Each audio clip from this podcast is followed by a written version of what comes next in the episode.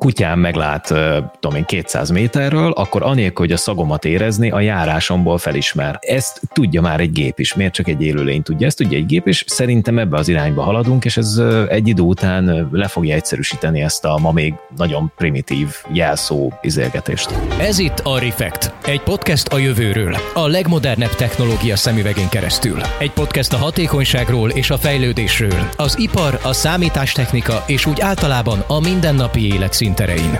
Bemutatjuk a jövőnket aktívan formáló legizgalmasabb embereket, cégeket és technológiai újításokat. Tarts lépést a jövővel! Tekints be velünk a holnap színfalai mögé! Kezdődik a Refekt Podcast legújabb adása. A házigazda Juhász Pálint. Hatékonyság és fejlődés továbbra is ez van a fókuszban itt a Refekt Podcastben. A jövőt kutatjuk. Az internet sötét oldalát mert egyrésztről megismertük, a kibervédelembe belemásztunk, és mászunk tovább szépen a kódokban. Keleti Artur kibertitok jövőkutató a segítségem ma is. Folytatjuk a beszélgetést a második epizóddal. Ugye azt már tudjuk, hogy mi történik akkor, hogyha feltörik a fiókjainkat, de hogy mire kell még felkészülni a jövőben, és mire számíthatunk a jövőt illetően a titkainkkal, a jelszavainkkal, vagy éppenséggel a kibertérben való létezéssel kapcsolatban, azt már is megtudhatod. Kritikus információk és képek és videók és mindenféle tartalmat gyártunk magunkról, családunkról, ismerősökről, kommunikálunk velük.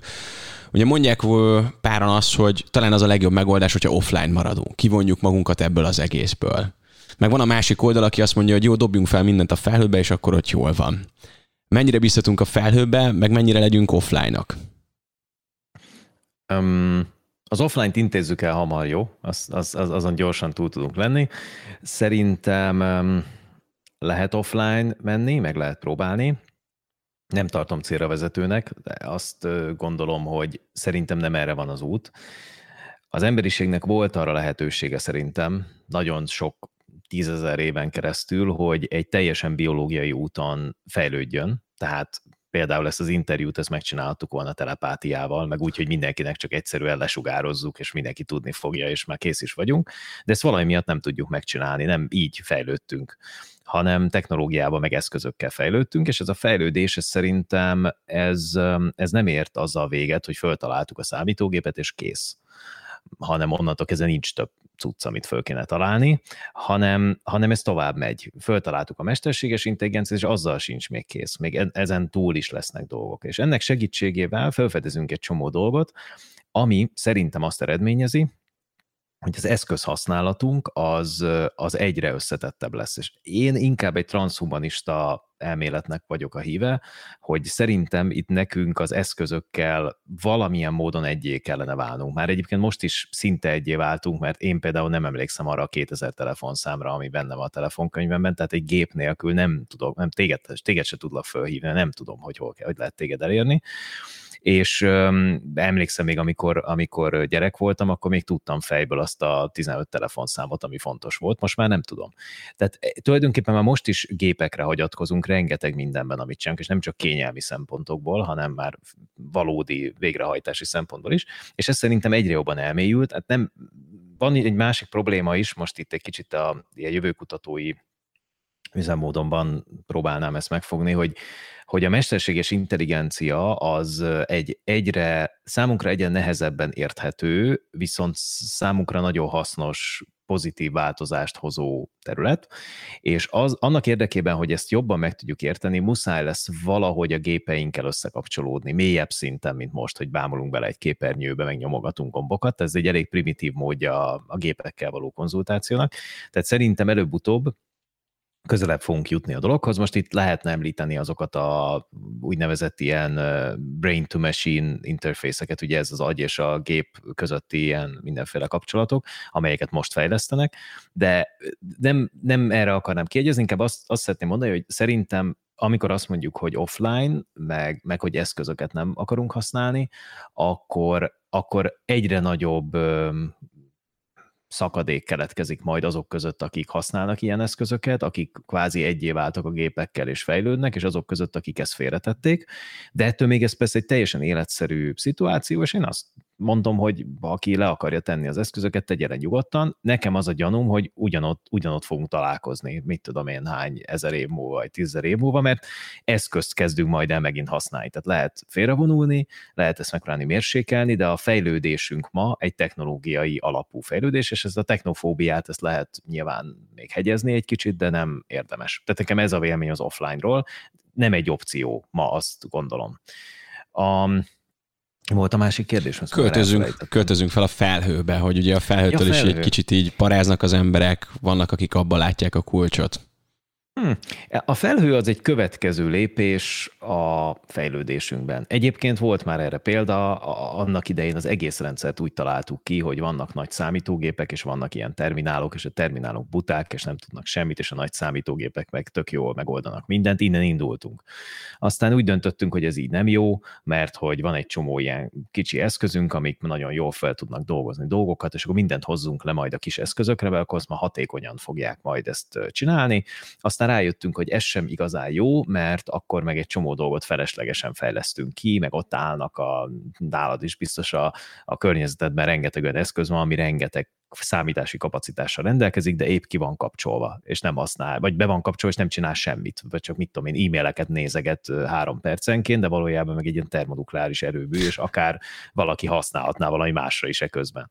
Tehát, hogy egy csomó ilyen dolgot, csomó ilyen dolog rájöttünk, és akkor elkezdtünk megint mozogni, kicsit ilyen pulzáló dolog, mint minden a természetben, hogy, hogy, hogy egyszer ide tesszük, egyszer oda tesszük. Most éppen úgy döntöttünk, hogy a felhőben központilag jó helyen van, aztán ki tudja, lehet, hogy nem tudom, itt a idő időkristályok felfedezése után egyszer csak kitaláljuk, hogy hogyan lehet végtelen energiát és végtelen processzorkapacitást csinálni. Valamire megoldjuk a csipválságot, és rájövünk, hogy a felhőt az valójában mindenkinek a saját gépén kéne tárolni, kis darabokban, és akkor lehet, hogy 20 év, 30 év múlva meg már azt fogjuk mantrázni. Ma azt mondom, hogy a felhőben általában nagyobb biztonságban vannak az átlag embernek az adatai, mint, mint otthon, mert ott olyan környezetben van, ami jobban meg tudja védeni. Tehát én inkább azt mondom, hogy érdemes a felhőbe költözni, vagy hogyha az offline dolognak az inverzét nézem, akkor nem csak érdemes, hanem nem lehet máshogy megoldani. Tehát ha ma megkérdezel egy, egy informatikust, pár évvel ezelőtt még próbált úgy csinálni, mint hogyha el lehetne kerülni a felhőt, ma már nem próbál úgy csinálni, ma már csak azt mondja mondjuk egy vállalat, hogy hát a kérdés az, hogy mikor, meg milyen ütemben, meg milyen szolgáltatásokat, meg miért nem. Úgyhogy szerintem a felhő az egy alapvetően jó dolog, és még egy dolgot hozzátennék, hogy nem csak hogy jó dolog, hanem bizonyos dolgokat csak ott tudunk megcsinálni, például mondjuk olyan mesterséges intelligencia elemzési kapacitás, ami ahhoz kell, hogy egy vállalatnak, vagy akár egy embernek az összes fotóját leelemezze, és megnézze, hogy azon mi van, és leindexelje, és meg tudja mondani neki, hogy mondjuk ha arra kíváncsi, hogy 2014-ben az a barna kutya, akit látott az utcán és lefotózta, az hol van az a fotó.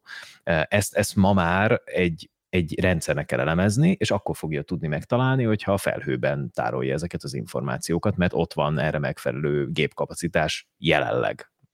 Visszakanyarodtunk a biztonsághoz, aminek egy kicsit örülök, mert van azért mondjuk az antivírus szoftvereken kívül más is, amiről így már hallhatunk, vagy rákényszerít például akár a levelező szoftverünk, akár a Facebook, ilyen például a két lépcsős azonosítás. Ez itt tanít bennünket arra, hogy egy kicsit biztonságban érezzünk magunkat, vagy ugyanúgy ellophatják igazából azt az SMS-t, amit elküldenek nekünk, hogy igazoljuk, hogy mi akarunk belépni?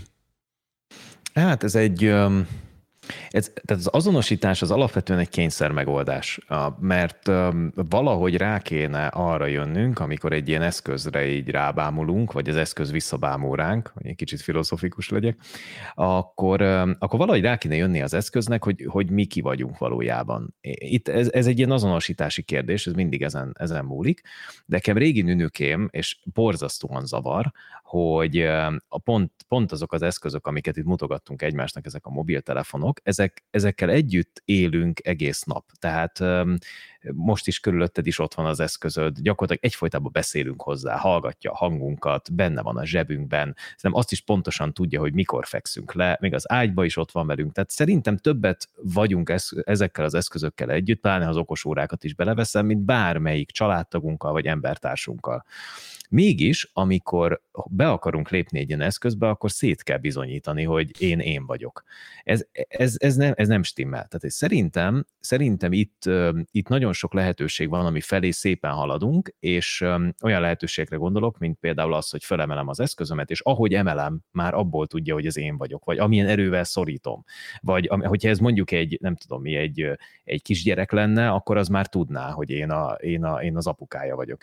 Tehát ugyanezt a, ezt a dolgot, ezt szerintem előbb-utóbb el fogjuk érni az eszközöknél is, és ugye azt érezzük, hogy aközött, hogy egy eszköz felismeri, hogy én milyen erővel szorítom, vagy ránézek, vagy ilyesmi, meg aközött, hogy be kell írnom egy 50 karakter hosszú jelszót, amit naponta kell cserélgetnem, és elfelejtem, azért, azért van különbség. Tehát, hogy szerintem el, eljutunk ide, és a többfaktorú azonosítás az egy lépcsője ennek, amikor megpróbál meggyőződni a gép arról, hogy mi ki vagyunk, és hogyha be tudjuk ezt bizonyítani neki, akkor beenged, valami rendszerhez hozzáférünk, és szerintem ezért ez egy olyan lépcső, amin túl fogunk majd lépni, egy fokkal szerintem kényelmesebb amúgy, mint a sima felhasználó névjelszó, mert hogy lehet már második faktornak nem csak SMS-t használni, sőt nem is nagyon javasoljuk, hogy SMS legyen a második faktor, hanem lehet alkalmazásokat használni hozzá, ami kiír egy kódot, és azt beíratjuk, vagy lehet akár már sokszor biometriát is, mondjuk egy arcfelismerést, vagy ilyesmit, például a banki eszközök között, mert Magyarországon is több olyan bank van, ahol, hogyha az ember bankol, akkor lehet, hogy csak rá kell néznie az alkalmazásra, az felismeri,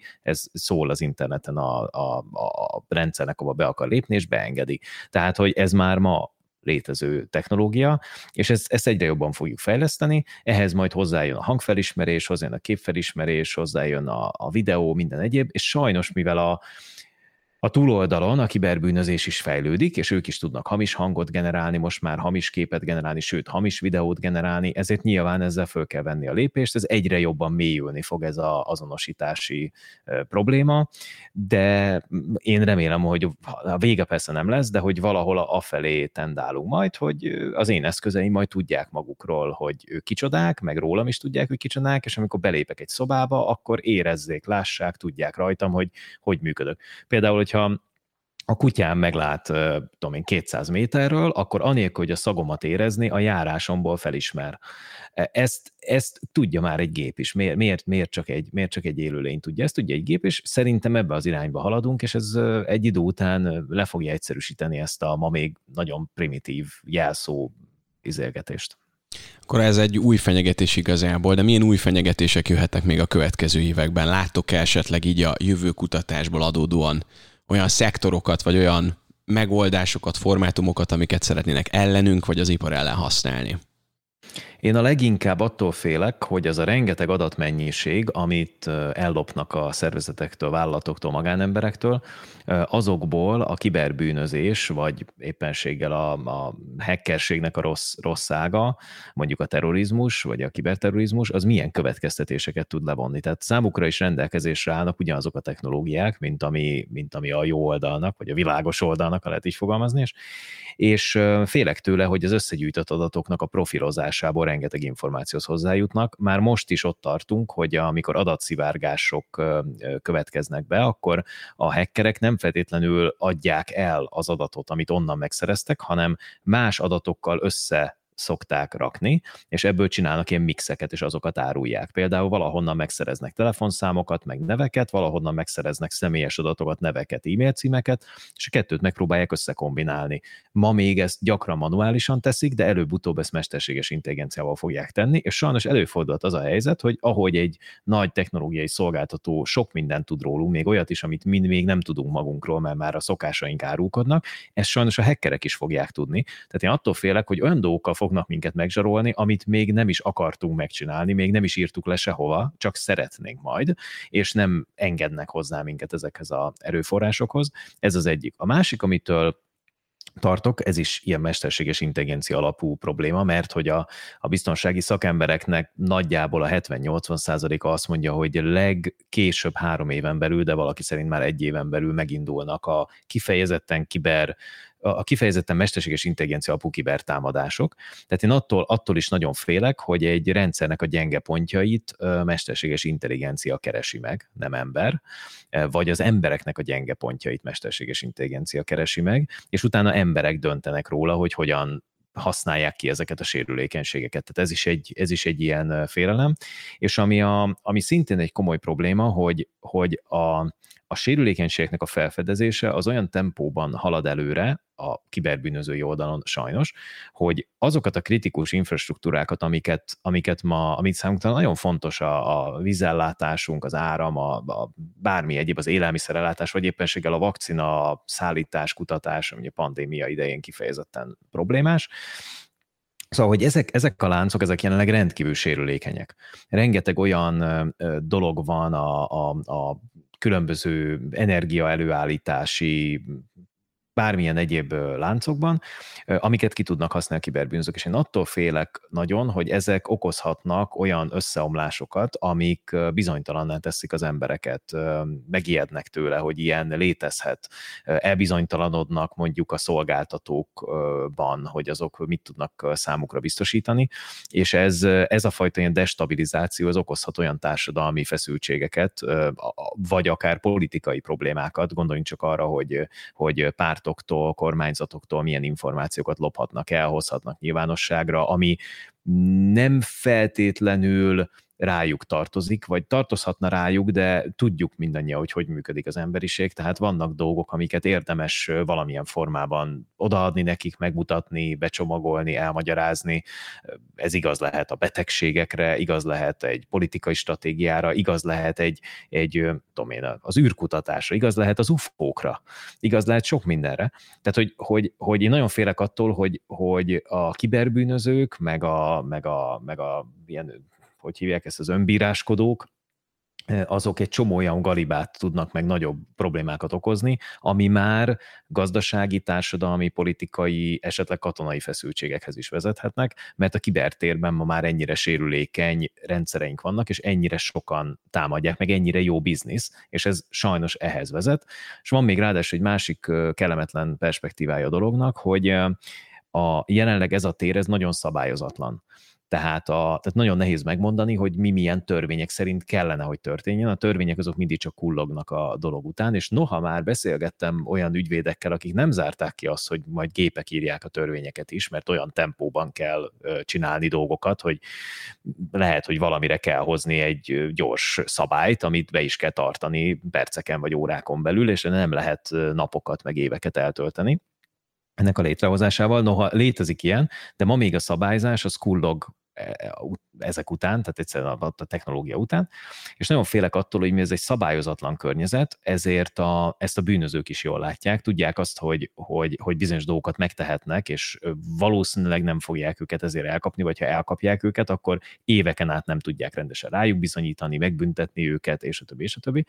Tehát, hogy itt e, e, ezen, ezen a ponton is okozhat problémát a, a, a technológiának az ilyen típusú fejlődése, és erre ma még nem is nagyon lát kaptok válaszokat, maximum olyanokat, hogy az Európai Unió vagy társadalmi szervezetek esetleg, vagy, vagy, vagy más országok bizonyos hogy mondjam, ilyen utakat jelölnek ki, vagy ilyen principiumokat fogalmaznak meg, hogy én nekem ez fontos, vagy nekem ez fontos. Na de ebből még nagyon nem következik, hogy mondjuk egy rendőr, vagy egy a kibervédelemben valaki mit tehet, vagy mit nem tehet. És ugyanígy, például az a, csak, csak hogy mondjak egy példát, ez a terroristákkal nem tárgyalunk nevű dolog, ez, a, ez például a zsarolóvírusoknál naponta bukik meg. Mert igenis tárgyalunk, mert kénytelenek vagyunk, mert, mert, mert, mert működnie kell annak az olajvezetéknek az USA-ban, vagy működni kell annak a húsfeldolgozó ráncnak bárhol máshol, vagy éppen emberéletekről beszélünk. Tehát én ezt a szabályozatlanságot, meg a, a válaszoknak az esetlenségét, ezt érzem még nagy gondnak a jövőben. Ha már átértél így a világok harcára, vannak olyan országok, amik korlátozzák az internethez való hozzáférés, sőt, vannak olyanok, akik így le is szakadnak a globális hálózatról. Elképzelhető, hogy ilyen kisebb szegletekre esik szét az internet, vagy ez most csak egy ilyen hát, politikai játszma? Egy kicsit minden politikai játszma is van benne, meg egy önvédelmi mechanizmus. Tehát, hogyha ha igaznak vesszük azt, amit az előbb így próbáltam lefesteni képet, hogy hogy ez egy szabályozatlan, nehezen ellenőrizhető, bonyolult, sérülékeny terület, akkor teljesen érthető az az igény, hogy mondjuk nemzetállamok azt mondják, hogy én szeretnék egy globális katasztrófától, informatikai katasztrófától úgy megmenekülni, hogy lezárom magam. Lezárom a határomat, lezárom a kiberteremet.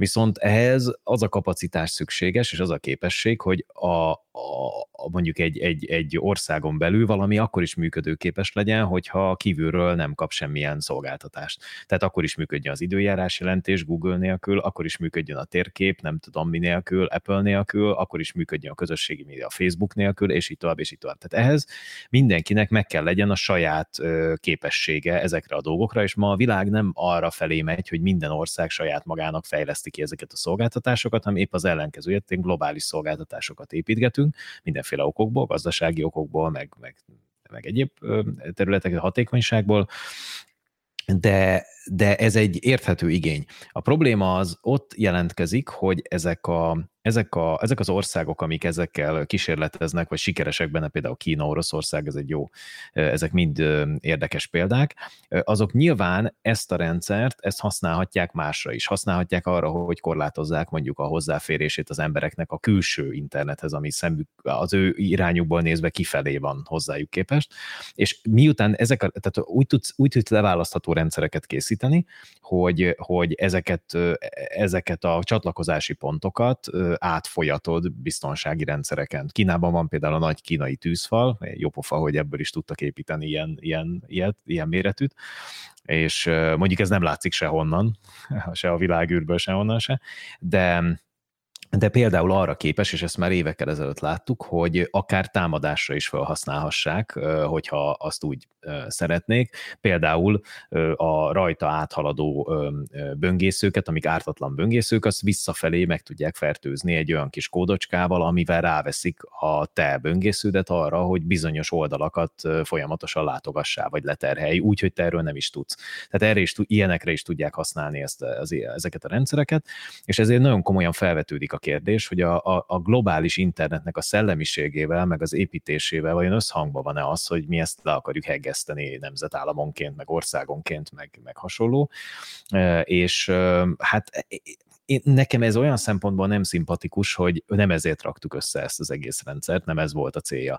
Olyan szempontból viszont megértem, hogy ha van egy kritikus infrastruktúrája valakinek, és ezt szeretné működtetni, és a kritikus infrastruktúrá most itt nem csak a vízellátást értem, hanem a tömegtájékoztató rendszereket, akár a politikai rendszereket, gazdasági rendszereket, de bármi olyat, ami egy országnak a működésében alapvető. Gondoljunk csak mondjuk Magyarországon a kormányablakokra, gondoljunk a, a, a bankok működésére, sok minden olyanra, ami, amiről biztosnak kell kell lennünk, hogy akkor is működik, hogyha éppen nem működik a globális internet. Tehát ezeknek a ezeknek a, az összerakása szerintem stratégiai cél vagy feladat. Úgyhogy ha most engem arról kérdeznél, hogy jónak tartom-e vagy nem, akkor nem tudnám eldönteni. Ebben a pillanatban nem, nem, nem, ez nem egy bites válasz, hogy igen vagy nem. Ez egy szükséges valami, amit szerintem minden ország valamilyen szintig föl fog építeni, de lehet, hogy bizonyos közösségek esetleg egyszerre valósítják meg. Például el tudom képzelni, hogy mondjuk az Európai Unió, vagy legalábbis annak nagyon örülnék, hogyha mondjuk az Európai Unió hasonló szolgáltatásokat saját magán belül felépítene, és mondjuk egy egész Európa tudná magát leválasztani az, a többi kontinenstől, hogyha erre szükség van. De például abban nem vagyok biztos, hogy ez jó lenne, hogyha minden ország külön ezt meg tudná tenni, például az EU-n belül de ez csak a mostani véleményem, elképzelhető, hogy pont az EU-n belül fog kialakulni egy olyan probléma például kiberbiztonsági szempontból, ami indokolná azt, hogy a nemzetállamok külön is leválasszák magukat. Nagyon összetett kérdés. Bites választ említettél. Engem folyamatosan érdekel, hogy ugye minden leírható matematikával. Te informatikusként el tudod képzelni azt, hogy mondjuk egy szimulációban élünk? Um, e, persze, bármit el tudok képzelni. Mire látsz a bizonyítékot, jel... akkor így kérdezem. um, bizonyíték, nem tudom, nehéz. Senki nem tudott erre még bizonyítékot így, még azok sem tudtak bizonyítékot előállítani, akik nagyon hisznek benne, hogy így van. Um, a, a jelenlegi tudásunkkal, ami mindig korlátos persze, a jelenlegi tudásunk és logikánkkal nekem az a bajom ezzel az egésszel, hogy rendkívül drága szimulációnak tartom ahhoz képest, amit ér. Tehát, vagy legalábbis mondom, az én jelenlegi földi emberi logikámmal, tehát ezt mindig hozzá kell tenni, de vannak olyan elméletek is, hogy, hogy, hogy ez, ez, működ, ez annyira működik, hogy igazából mi itt egy moziban vagyunk, tehát valójában egy például egy már lefutott történelemnek a szimulációja zajlik itt, és valakinek mi vagyunk a mozia. Tehát éppen azt nézegeti, hogy, hogy amúgy ez hogy volt 20 ezer évvel ezelőtt, meg 100 ezer évvel ezelőtt, mi meg nagyon jól érezzük magunkat ebben, vagy kevésbé jól attól függ, vagy legalábbis én szeretem az ételeket. Én a Matrix, Matrixból azzal a Cypherrel szoktam időnket egyet érteni, aki azt mondja, hogy tudja, hogy ez szimuláció, de ez a beefsteak, ez nagyon jó. És ez tény, tehát hogy én, én élvezem. Ha ez egy szimuláció, én élvezem ezt a szimulációt, szerintem tök jó, meg ügyes, de, de, de kérdés, hogy, hogy valóban van-e, és a másik, ami nagyon érdekes kérdés, ezt szokták feszegetni, akik ezzel a témával foglalkoznak, hogy jó, de mi van a szimuláción kívül, ugye? Az ember kíváncsi, ha úgy tetszik, így, így szimuláltak minket, hogyha ez egy szimuláció, akkor ezt is beletették. Egyébként érdekes filozófiai kérdés, hogy akár ki is vehették volna, tehát nyugodtan meg lehetett volna azt is csinálni, hogy mi erre ne legyünk kíváncsiak, meg ne is vetődjön fel ez a szimulációs kérdés, de valahogy mégis benne van a szimulációban ez a kérdés, tehát tudunk erről beszélgetni.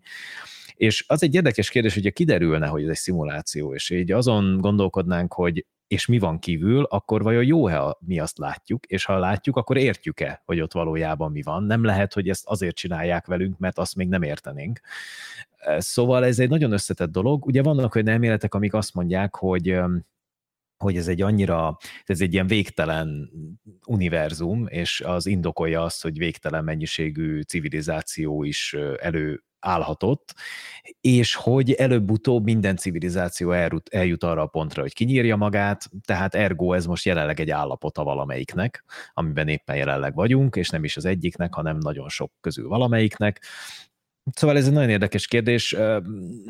Igen, igazából a, a szimulációk azért is érdekes témakör, mert egy kicsit eljátszhatunk a jövőnkkel, vagy azzal, hogy tulajdonképpen mit csinálunk mi itt, meg mi értelme van ennek az egésznek, és ez befolyásolhat mondjuk stratégiai döntéseket a, a jövőben. Viszont én a saját szakmámon belül ma ilyen taktikai lépésekben kell, hogy éljek, tehát azt látom, hogy napi szintű problémákkal küzdünk, tehát hogyha ez egy szimuláció, akkor nagyon jó lenne, ha kikapcsolnák benne mondjuk a kiberbűnözést. Tehát ha van ilyen a beállítás, bemennék, hogy beállítások, cyber criminals off, és akkor így ezt is szívesen megtenném, de hát ilyen nincsen, úgyhogy sajnos ma ezzel dolgoznunk kell. Ha kitartunk a szimulációs elmélet mellett, azért szerencsére van szabad kezünk ebben a játékban, és szerencsére adtak szabad kezet ahhoz, hogy te is létrehozzál egy gyermeket, amit úgy hívnak, hogy informatikai biztonság napja. Erről mesélj egy kicsit, hogy miért jött létre, és mivel foglalkoztok ezen a konferencián.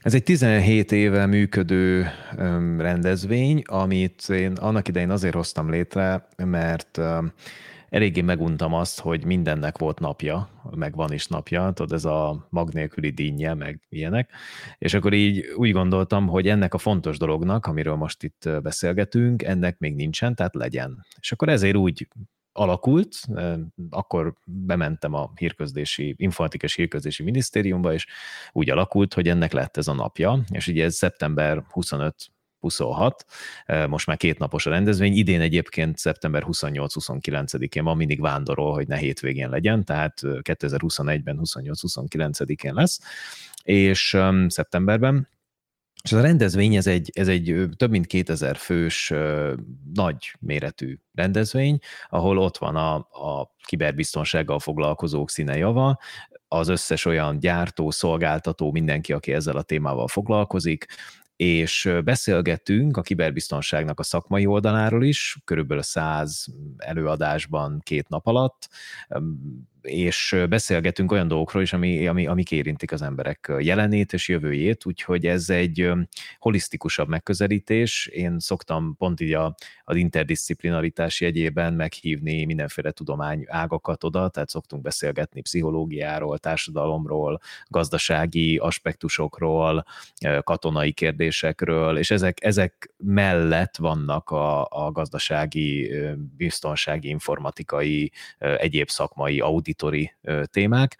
Egyébként ingyenes a rendezvény, mindenki számára látogatható, pláne most, hogy online van már most ez a második év. Úgyhogy itt gyakorlatilag sztárriporterekkel nagyon érdekes, izgalmas formában, szerintem nem unalmas, gyors előadások, meg kerekasztal beszélgetések keretében beszélgetünk meg például olyanokat, hogy tudom én mondjuk a magyar kiberhadsereg vagy kiberhaderő az mit tud, például tavaly is volt már erre példa, hogy, hogy eljött a Dannál tábornok úr és elmesélte, hogy ez hogy működik, beszélgetünk a hírszerzési kérdésekről, beszélgetünk az izgalmas feltörésekről, sőt volt arra példa pár évvel ezelőtt a a, biztos emlékeznek a hallgatók, nézők, hogy volt egy animáció, amiben meg tudták Monalizát beszéltetni. Az volt az első ilyen képmanipulációs dolog. Na ennek a kutatócsoportnak a vezetője az Magyarországra jött egyébként Moszkvából, és ő, ő beszélt arról, hogy hogyan valósították ezt meg, de például ha a valaki ma az e-mail ilyenről meg szeretne győződni, hogy milyen adatszivárgásokban volt benne, és itt direkt mondtam ezt így, hogy milyenbe volt benne, mert majdnem biztos, hogy benne volt valamelyikben, tehát nem az, hogy benne volt-e, hanem hogy melyikben volt benne, akkor megnézheti a Have I Been Pond nevezetű adatbázist, ezt így nehéz magyarul leírni, de have I been pvned.com, és ennek, ennek az adatbázisnak a létrehozója, a Troy Hunt, aki egy ausztrál kiberbiztonsági szakember, ő például vendégünk volt pár évvel ezelőtt, és fizikailag elutazott ide Ausztráliából, és elmesélte, hogy ő hogyan építette ki ezt a rendszert, miket csinált, de például a világ egyik leghíresebb, hanem a leghíresebb hackere Kevin Mitnick is volt már a vendégünk, őt kergette az FBI, meg a CIA, meg az összes amerikai titkosszolgált éveken keresztül, aztán elkapták, lecsukták, és később biztonság kiszabadult utána, és biztonsági céget alapított. Úgyhogy ilyen, ilyen, ilyen vendégeink is vannak, nagyon izgalmas, sőt az FBI-nak a kibervédelmi igazgatója is volt vendégünk, vagy éppenséggel a Európai Adatvédelmi Biztos, tehát nagyon, nagyon érdekes vendégeink vannak, úgyhogy mindenkinek ajánlom, hogy, hogy nézegesse ezt a, ezt a fórumot. Évente egyszer van, és, és most is szeptemberben fogjuk majd megtartani. Artur, már csak egy kérdésem maradt így a végére, hogyha kibervédelem és adatbiztonság, akkor mi az az egy dolog, amit így vigyünk magunkkal, és rákcsáljunk a következő hetekben, hónapokban, hogyan tudjuk megvédeni magunkat? Én erre azt szoktam mondani, hogy nem össze-vissza kell rettegni ezektől a dolgoktól, hanem struktúráltan félni. Köszönöm szépen, hogy itt voltál, és hát akkor további jó szervezést az informatikai biztonság napjához, és hát köszönjük, hogy védelmezett hazánkat a kibertérben is, és kutatod a jövőjét. Örömmel, és köszönöm szépen a meghívást. Ez volt a Refekt, Juhász Bálintal. További tartalmakért, epizódokért keres bennünket a Spotify-on, az Apple Podcast-ben és a további podcast platformokon.